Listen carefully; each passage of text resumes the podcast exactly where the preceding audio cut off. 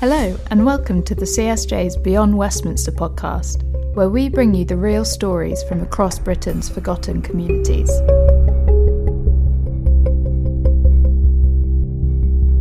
This week, the CSJ's Policy Director, Gavin Rice, speaks to School Home Support and Alice Wilcock about the number of so called lost children who have not returned to school since the start of the pandemic. They'd always always had really good attendance beforehand and then covid come and there weren't really anyone to help them go through all these stuff that they was going through with their own emotions This isn't just a problem in one school or in one patch of the country. It's 758 schools where an entire class worth of children are severely absent. These families' homes, we can help them with, yes, increasing their attendance, but, you know, finding out what the root causes of these things are and get them the support that they need. Hello, good afternoon, and welcome to the Centre for Social Justice podcast. My name is Gavin Rice, and I am Policy Director here at the Centre for Social Justice, or CSJ.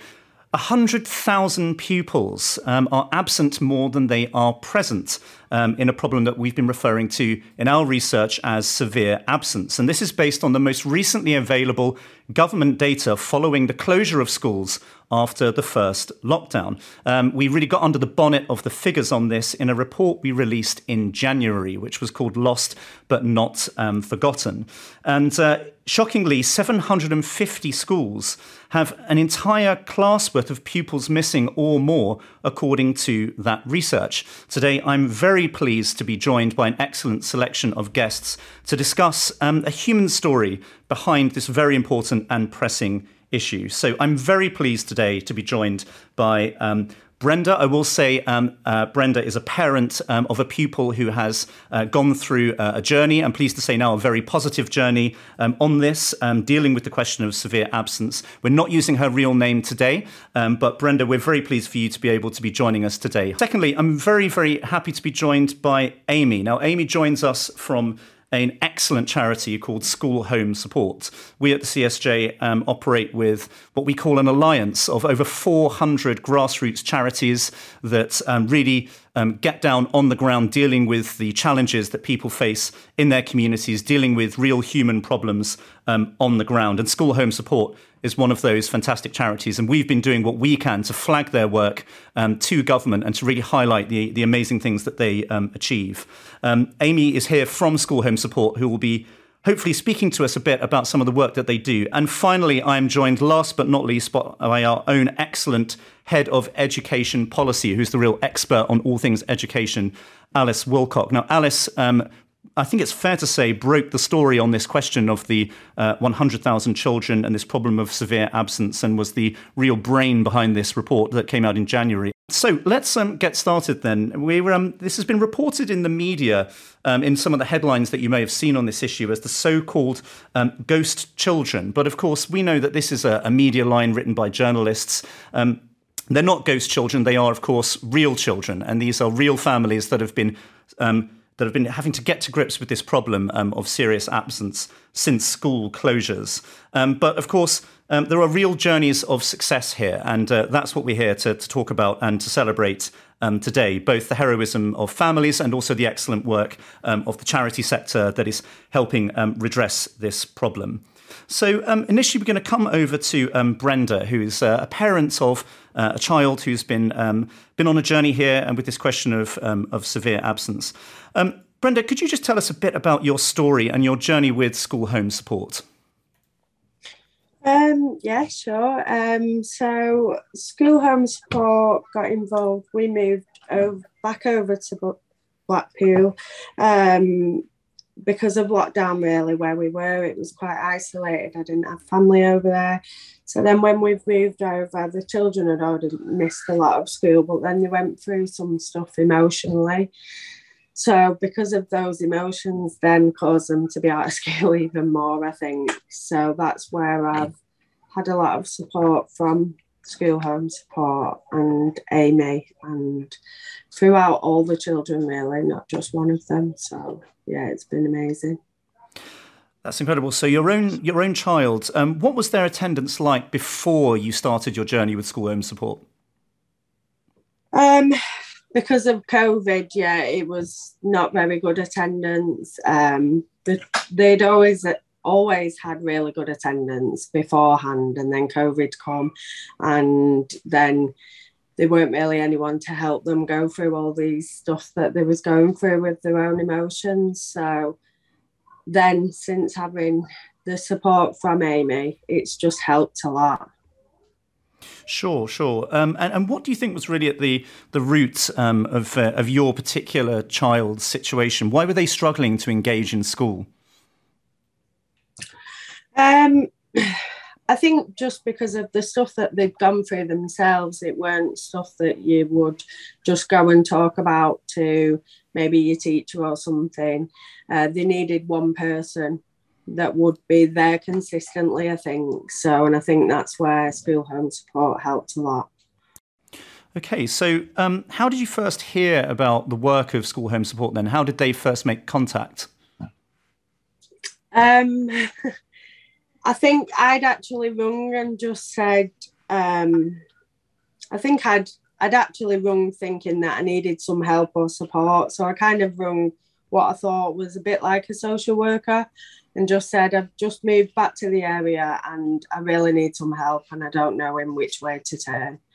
They suggested school home support and asked me if I'd like a referral. So, yeah, okay. Okay. Yeah, yeah. And so, so talk me through what that process was like then, from first contact. What, what were the next steps?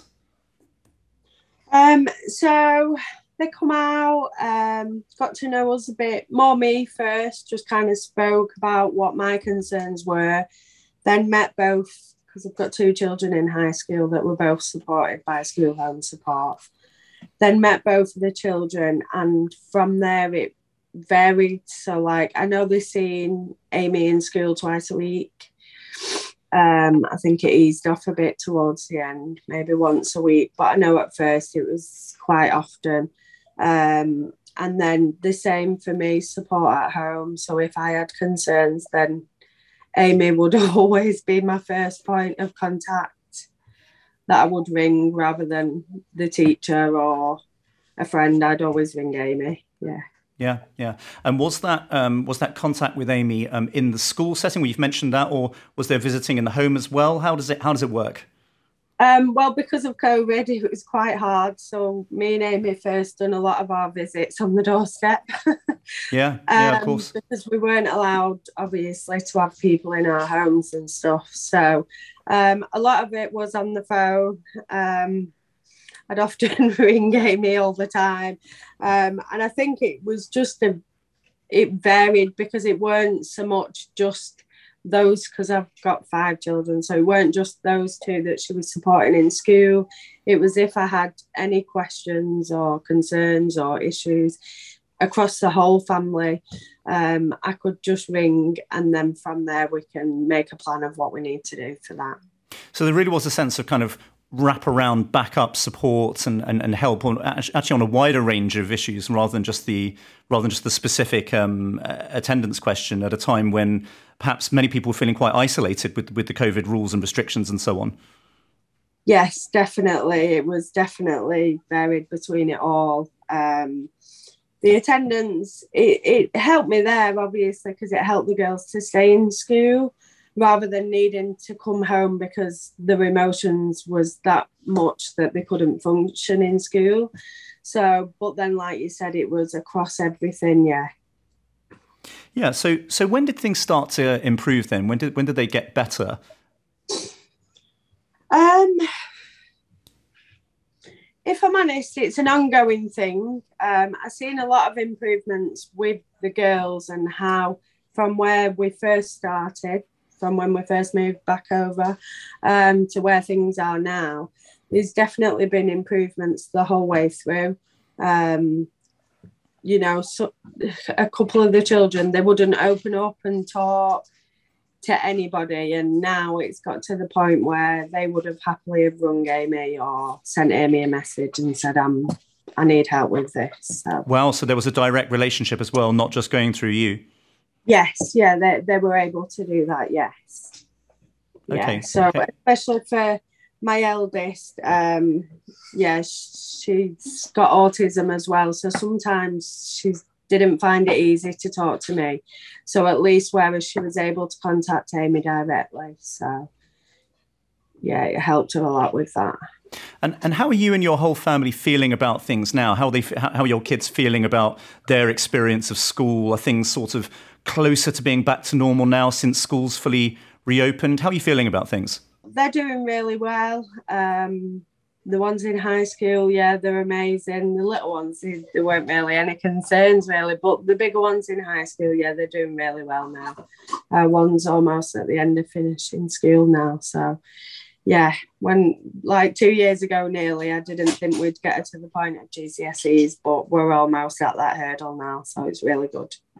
Fantastic. Well, um, Brenda, it's so great to hear about the positive story and the, the, journey that you've been on. That things are, are seem to seem at least as though they've got a lot better now. So that's really yes, great to hear. Definitely. Thank you. Um, Amy, can I just um, come to you and ask you a few um, a few questions about about school home support and the work that you do? So, um, based on your work, what are you seeing on the ground? What do you think has happened to the number of children who have become or are perhaps continuing to be severely absent? What's the picture from your perspective? Um, it's it's obviously worsened since COVID. Um, sort of the the pandemic and sort of lockdown has had a massive impact because so many children have been out of the school and learning environments. Um, that's then had a knock-on effect on their their confidence, their mental health. Um, so that's kind of what I'm seeing the most of at the moment is kind of that drop in mental health and sort of children and young people needing the support there um, to sort of be able to then increase their attendance in school. So, is it mental health um, factors that you think are the most important obstacle kids are facing, or are there other issues as well that are keeping them out of school? There are absolutely other issues as well. Um, sort of, you know, there can be issues with um, home life, issues with their peers. Um, there can be kind of breakdowns between sort of school and home um, and sort of things like that, which we can sort of help bridge the gaps with. Um, but the the main issues currently are with mental health, is what I'm finding with a lot of sort of the families I'm supporting. Yeah, interesting. And do you think that situation has got much worse since the start of COVID? Yeah, absolutely. Yeah, yeah. I think sort of the fact that children have been in the houses all the time. They've they're in there that's their safety blanket that's where they feel safe they feel happy and then to be thrown back into normal life and expected to go to school you know just as they were before covid it's you know it's a, it's a lot to be able to adapt to and to be able to try and get back to that normality again yeah, yeah. One of the things that we keep hearing from you know the likes of yourselves, but also our other charities, um, is is just the huge unfairness and the huge disparity between the experience of homeschooling for different kinds of kids. So you know those those pupils that were perhaps from more you know from affluent backgrounds had bigger houses, more access to devices, perhaps you know all the advantages that um, uh, you know that, that, that you can enjoy. Had perhaps you know everyone had a bad experience, but perhaps they had some cushioning there. Whereas perhaps you know people that were less lucky had a, had a much tougher time. And it seems as though some young people had a really bad bad time of it um, at home within their domestic context. Um, what sort of things did you see there? Were, were there difficult things happening in the home? Yeah, absolutely. Because there was there was so much kind of unemployment. There was a lot of support needed with finances. Um, obviously, relationships at home aren't always easy between parents and things like that. So, so yeah, that that's something that we've definitely seen, and sort of you know, getting help from from food banks and from kind of other local sort of things to help with finances and things like that has been a massive support for families as well um, in sort of being able to help them um, sort of manage through through the pandemic so that they're able to support the children the best way. Yeah, sure. I mean, one of the problems we have as researchers is that the government data on this is is hugely out of date. There's always a huge big time lag, so we don't actually know what's going on in a sort of statistical way. But from your experience, are we back to where we were pre-pandemic, or is this problem really kind of built in now? Yeah, no, we're we're, we're not back to where we were before the pandemic, and I don't know you know if we ever could be it's it's had such a big impact on on sort of so many so many families. Um so you know there's there's still a lot of work to do and a lot of support that that these children young people and parents all need. Um so no we're definitely not back to where we were before pandemic. So there's still a long way to go you think? Absolutely yeah do you think, obviously, we've heard a really positive story today with Brenda and her family. Are there lots of other stories like that? Um, that you know, are there other? You know, is, is school home support doing, you know, doing what it's been done, been doing for for Brenda's family? Are there other other good newses on this? Yeah, yeah. There's so many good news stories. You know, school home support are always promoting us to try and you know express all these good news stories that we have and sort of share them with all of our colleagues. We're regularly having team meetings to be able to share these stories as well. So so yeah, there's so many, so many stories um, that sort of have good outcomes. And, and how does it feel when you manage to help a family and um, get to a situation where a child is re-engaged in school and sort of back in the saddle and back engaging with education? It must be very rewarding when you succeed. Yeah, absolutely. That's that's why I do the job. um, I, I, love it. It's it's brilliant. Um, and sort of you do your you build such a personal relationship with a lot of the children and families because you know at the size of the caseload that's that's why our service is so brilliant. Um it's because we're able to give that focus um so, sort of to these children and families. So yeah um i love it. Amazing.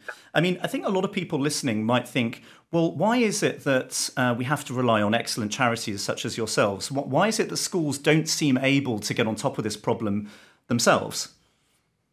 They're so busy. Um, you know, they've they've got lots of sort of different things to focus on in schools and things like that, and sort of having somebody like ourselves coming in externally to be able to pick up on sort of you know children who are struggling with their absence and be able to provide that personal side of things it's it's just something completely different to what the school are able to provide because we can we can give them that time um, to be able to listen to them and help them through and then also then be able to empower them to actually kind of go on and do it themselves after after we've kind of closed support well, that's fantastic, and it really is incredible work that you do, Amy. Um, one last question for you, um, because we're gonna we're gonna throw the crunchy policy questions at Alice, but um, I'm, I'm going to come to you first because I think your view from the front line is is really important. If the government could do one thing to try and help uh, sort this problem out across the country, what would you like to see them do?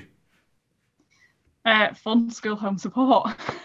um, you know, fund fund more more of us, be able to have our service work throughout the UK so that you know we can we can get into these families' homes, we can help them with yes increasing their attendance but you know finding out what the root causes of these things are and get them the support that they need from all the other brilliant local services that must be available throughout the UK as well.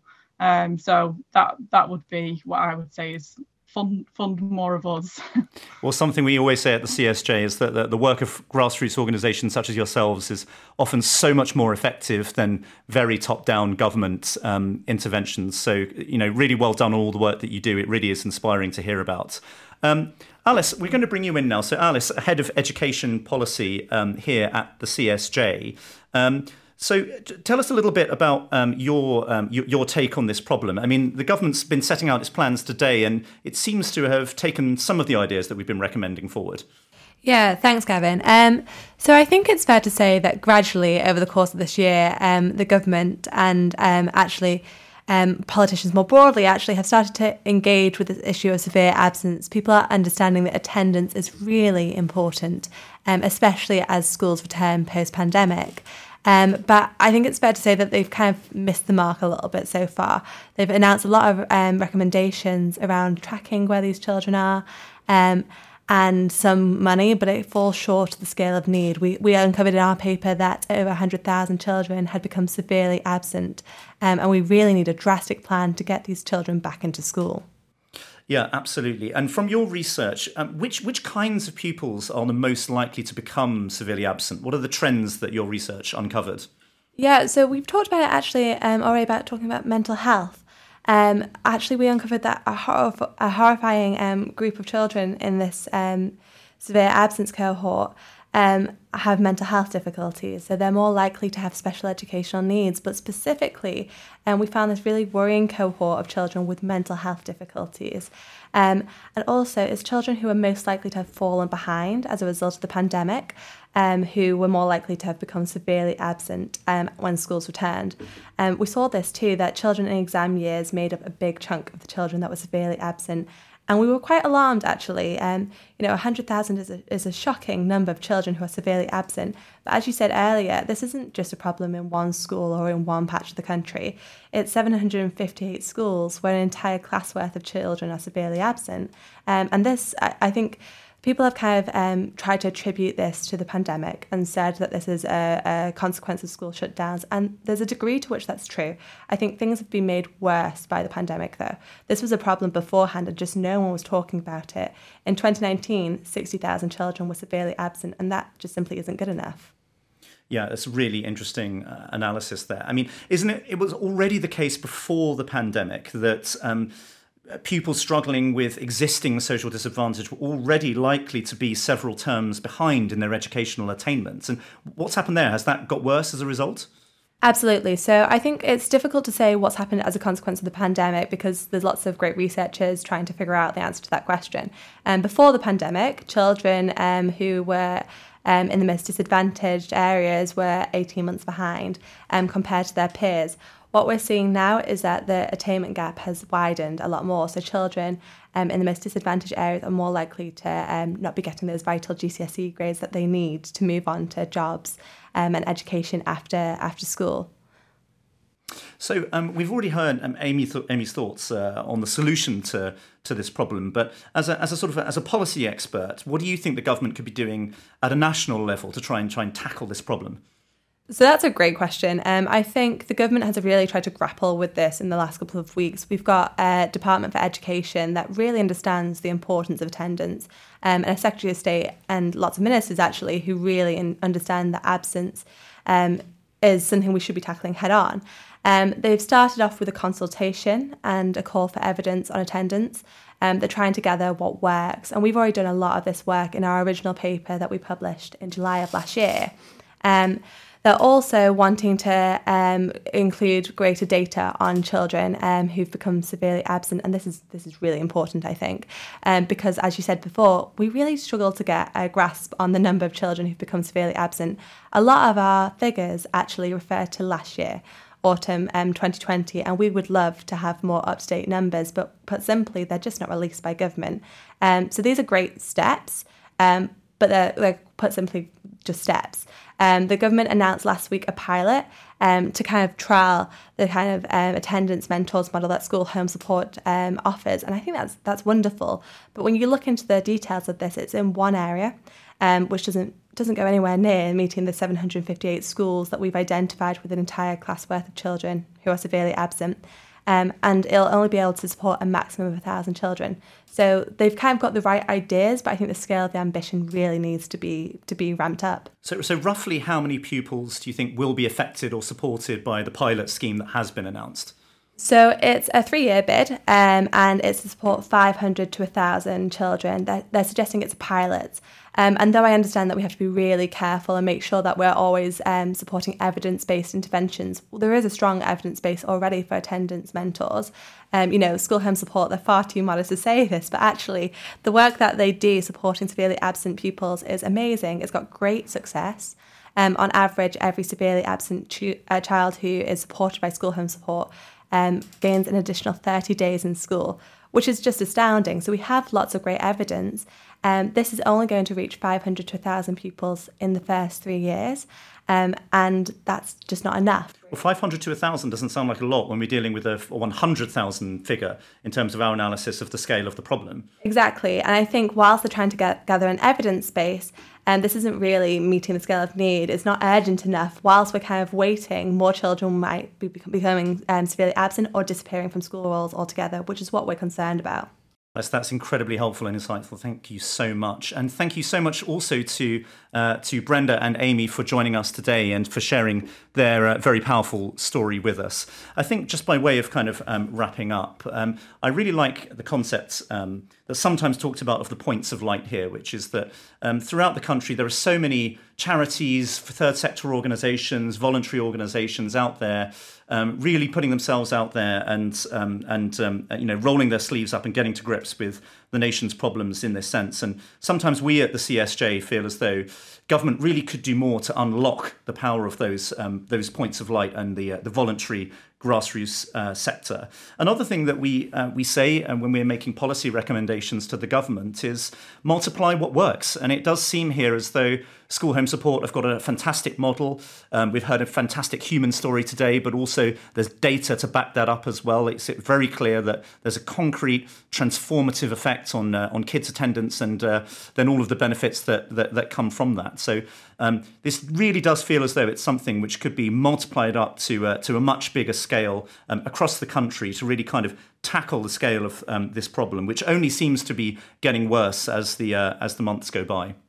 And just a final thought there is so much talk of backlogs in the context of the world after COVID, but it's very often that that conversation is about the NHS backlog. It's about knee replacements, it's about elective operations, it's about GP waiting lists.